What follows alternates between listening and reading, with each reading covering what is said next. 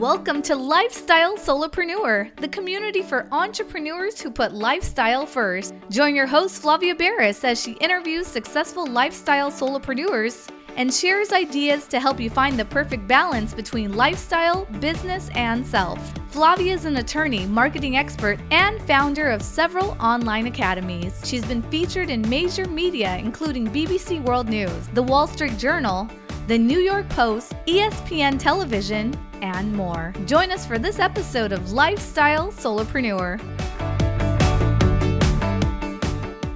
Hey, lifestyle solopreneurs. Today we get to interview Melissa R. Williams. She is a CEO, entrepreneurial coach, and motivational speaker based in Dallas, Texas, who built a home based empire with a net worth of $1.5 million while serving as a minister and raising you won't believe it, six kids. She's a speaker, teacher, strategist, activist, manager, pastor, politician, and entrepreneur. New York Weekly has called her the superwoman of business. Her favorite titles, though, are wife and mother. Welcome to the show, Melissa. Can't wait to chat with you. Awesome. Thank you so much for having me.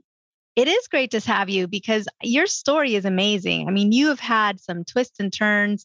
Your story could fill an entire book. And obviously, we don't have time to read every page of this amazing journey, but we would want to hear some of the highlights. So tell us a little bit about how you got from there to here. sure. Thank you so much. I'm flattered. I guess, uh, in a nutshell, if I had to explain or describe my journey and how I made it to where I am today, it'll just be one word that comes to mind is relentless. Just being passionate about my vision, my goals, passionate about the things that I love, and just not taking no for an answer. You know, when life knocks me down, I lick my wounds and get back up. And I have a saying, you know, well, I mean, it's very common saying actually um, when life gives you lemons turn it into lemonade. So every time something happens i just say oh time to make lemonade you know? It's just um, I, I, refuse to, to let life or anything else stop me from the things that i want to pursue for my life and, and my journey. So um, you know just everything that I've ever wanted, you know, I've just fought for over the years. Um, I've been an entrepreneur for 30 years, starting out at around eight or nine years old, babysitting my little cousins. And from there, I became, got into cosmetics and worked for Fashion Fair a little while, Avon, Mary Kay, um, then went into doing freelance work. That was still in high school. You know, I was around 18 or 19 years old. And then from there, just serial entrepreneurship and from people looking on the outside would think oh this girl is not stable. She jumps from one thing to another. But i was actually juggling multiple things. I, i've never stopped doing any of the businesses that i have pursued over the years you know the last 30 years. Is just being passionate about seeing them through to the end seeing them evolve and grow and be great and that's where i am today with them and isn't it great that entrepreneurship can sometimes start so young? Like you see a kid, or, you know, you're like, whenever I pass, speaking of lemonade, right? If I pass a lemonade stand and I see some industrious little kids there behind the lemonade stand selling their wares, I salute them. I stop. I buy lemonade, even if if I'm trying to cut out sugar and I don't want to drink it, I'll buy it and just take it with me to support them because it is such a, a thing that people can be born with. And I love encouraging it in others. And I love yep. your story, how young you started. You're like, hey, I can babysit some kids. I can make some money. Hey, I can sell some makeup. I can, you know, I can have, I can be an entrepreneur. I can be out there building a business. And I just think that's great. What do you do today? So we can compare. That's where you started. And then tell us like a week in the life of Melissa today from the outside looking in, like I mentioned, it doesn't look pretty. You know, my life would seem very chaotic to most people because, in addition to, I still run about seven businesses, just as I did as a kid. I have um, two trucking companies. I have an event planning firm. I have a real estate company, and so um, those are the the four biggies that are they're really um, I devote most of my time to. And then again, having six children, and all of my children have my same energy and spirit. So when I'm not working the businesses and, and traveling to keep those up and running, I'm going to a football game, going to a basketball game, going to a soccer game. my oldest daughter, she uh, lives out in LA. She acts and models. So I'm playing stylist to her and helping her manage her and book events. And so it's like a week in my life is very busy. Um, like I said, can seem very chaotic, but very rewarding. And I, I enjoy it tremendously. But it's definitely something that I wouldn't, you know, turn anyone away from my lifestyle or, or pursuing it, but it's definitely not for the weak at heart. I'll say that. You have to be cool being uncomfortable and um, being flexible and not being very secure. Because, like I said, my weeks include a lot of travel and just a lot of motion. Well, being an entrepreneur gives us, I think, a lot of variety in what we do. And one of the beauty, beautiful things, one of the beauties of being an entrepreneur is that every day might hold something completely different from the, the last, you know, and we can also change what we do from time to time. Where do you think your business and uh, your own journey and as an entrepreneur is going from here? What do you envision in the next one or two years that's something you're excited about and building towards that will take you in a trajectory that you've been planning? Definitely. Well, what I want to do is come so much from the hands on. I do a lot of coaching now and I um, kind of my goal in the next year or two is to just have four or five large coaching clients. And then the day to day of the other businesses is just completely delegated. I don't want anything. And it's funny, I even joke now with it when I get an email or something. I'm like, oh no, I don't want it. I'm not going to deal, you know, I don't want to deal with the day to day anymore. You know, talk to the manager, talk to this person, talk to that person, because I um I am wanting to kind of scale back now and just kind of be more what's the word? I'm more I guess, focused and masterful. Like they say, you can be a jack of all trades and a master of none. And so I just want to really pursue just honing in on the coaching business and making that flourish and just be dedicated to that for a little while. That's exciting. And then in your journey that you've had so far, was there something that proved to be a huge challenge for you that you were able to overcome or that really kind of tested you as an entrepreneur? And how did you get through that?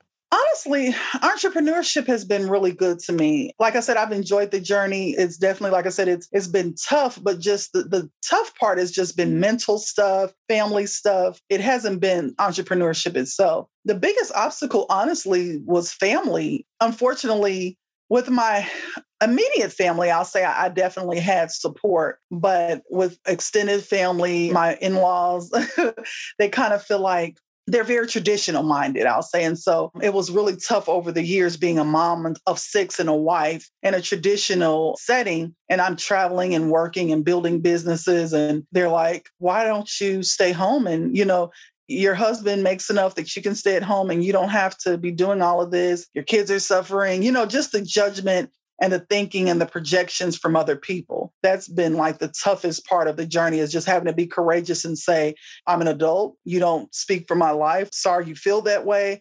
I apologize that you don't understand what I'm doing here, but I'm not taking no for an answer, and your opinion is not going to dictate the direction that I move in. And so, like I said, honestly, that's just that's really been the toughest part. Just just being bold and courageous and relentless when it comes to my goals and my vision you took a stand. I mean, you said, look, don't judge me or dictate how I should be a mother or a wife or, you know, a, family.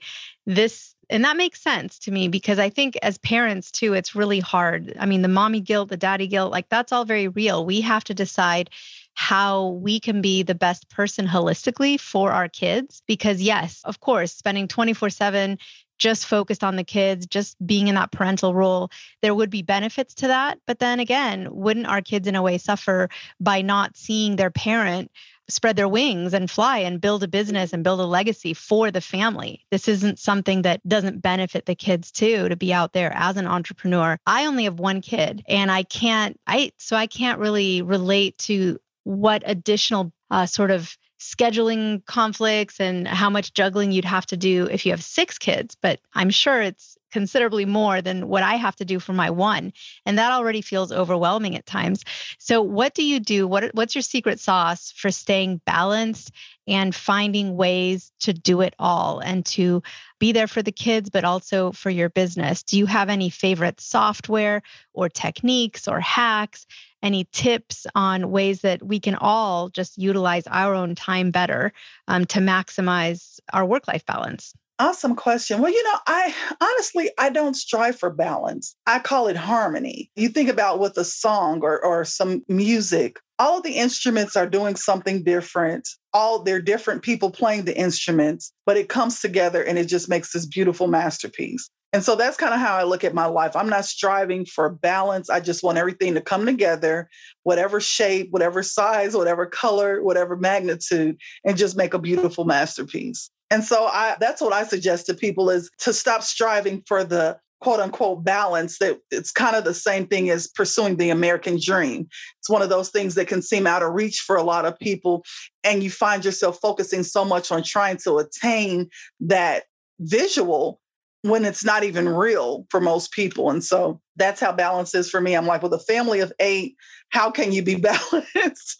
you know, everybody has their own thing, their own personalities, their own feelings, their own desires.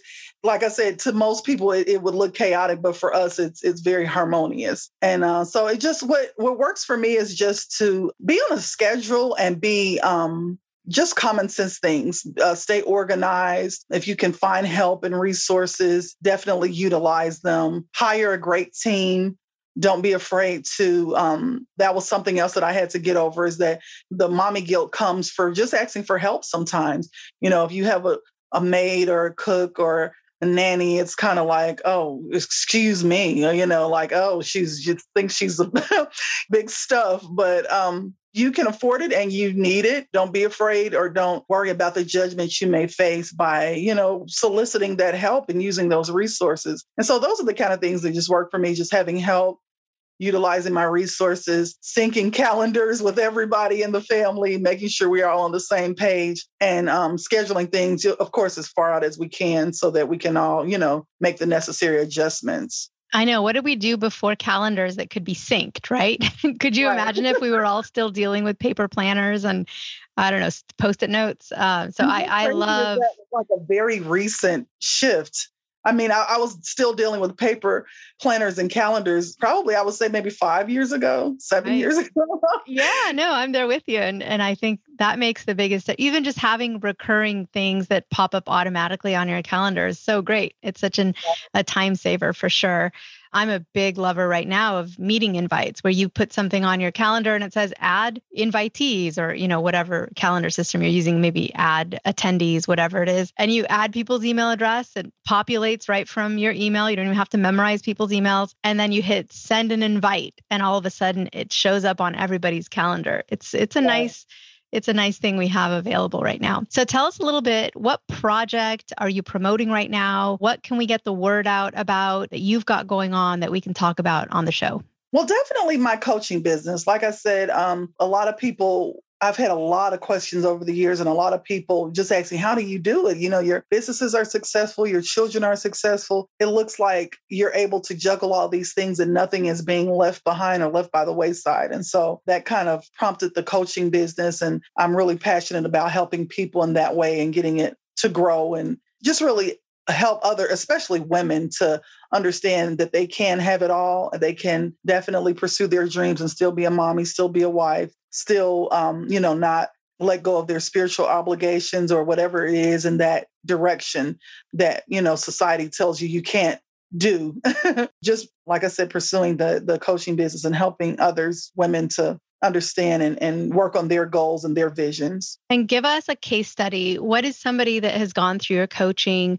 Obviously, you can't use names. Um, so maybe just in an anonymous way, uh, give us a use case or a, a case study of someone that has come through your coaching and has seen some transformation. Sure. One of the most memorable was actually a man. And I guess that might be one of the reasons why it stood out for me is because we like to think, and I, I also like the fact that you included the daddy guilt when you mentioned um, what you did, because we do like to think sometimes that it's only the moms that deal with the pressure of parenting and trying to juggle, you know, home life and work life.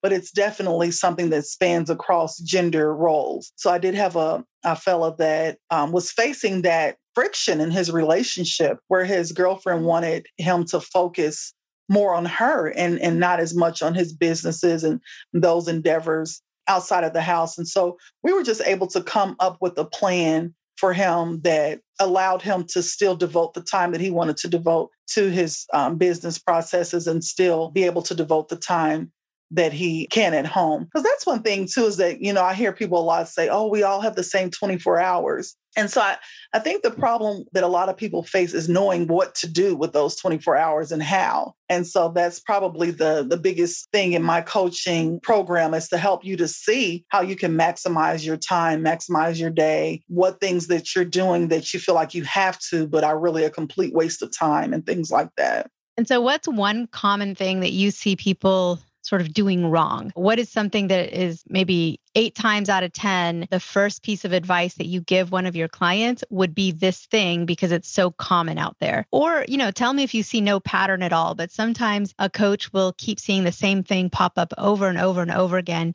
And it may even be an easy fix probably if i had to pick it is the household duty duties. That is probably the most common thing that i see people stressing over.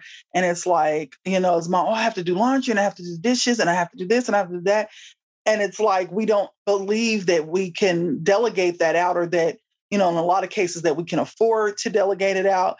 But those duties take up so much of a day and so much time the meal prep the cooking the cleaning the ironing, the washing, the you know, it's like literally there's there's nothing left. And so to just help people to understand that you're not less of a person if you're you're getting help. That's the biggie is that, you know, a lot of people are are buried because they're trying to do it all.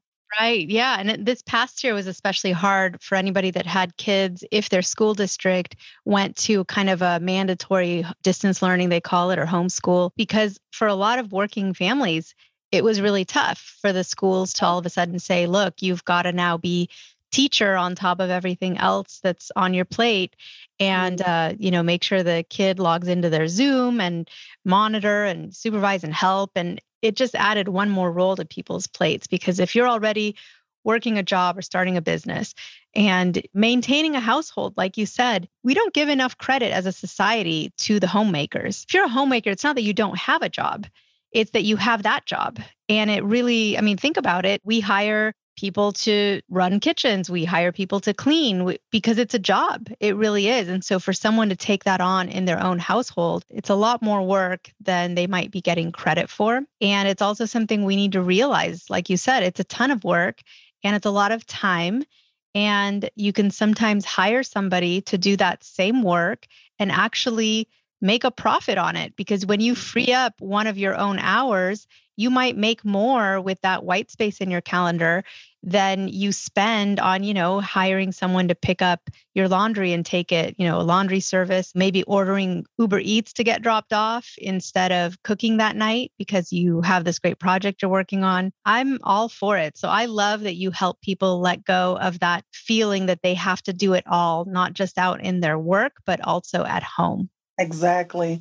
And it's so um, funny that I don't know where as a society we got the thinking that homemaker is easy. I think maybe, uh, maybe I might be showing my age, but I think maybe, you know, the, the visuals of the Bundys on Married with Children or something where she sat there and, and ate bonbons and watched soap operas all day. I think that that's kind of what initiated that narrative. but it's being a homemaker is harder to me than being a working mom because there's no breaks, there's no lunch hour, there's no um, assistant. It's all on you. Um, it's no vacation time, no PTO, no sick leave. So being a homemaker is the hardest job in the world, in my eyes. It really is. So hats off to all the homemakers out there. We'll give them a moment of uh, little bit of a hat tip and a nod because yes, it is a difficult job. But, mm-hmm. you know, it's it's also we're not going to outsource everything, right? We're not going to outsource the time we do spend with our families. A lot of it we do want to be efficient as we can so that we do get to spend as much time with family as we can. So, how do people get in touch with you? How do they follow you? What's the best way for somebody to connect with you if they're interested in your coaching or want to just learn more about you and hear about what you do? Well, sure. Uh, my website would probably be the best place. It's uh, melissarwilliams.com. And there, of course, you can read my bio. You can see my calendar where I'll, I'll be speaking or any engagements I'm participating in, as well as booking coaching sessions online there. Additionally, um, I'm on Facebook, Instagram as the speaker teacher, on Twitter as speaker teacher one. So those are probably the top social media sites that I actually do something with. Well, that's great. So, everybody connect with Melissa. She's a wealth of information, a very inspiring figure. And I am so honored to have had you on the show today. Thank you so much for giving us your time. I know your time is extremely valuable, and it's been great chatting with you. And I hope to have you back on again someday soon. Likewise. Thank you so much for having me again.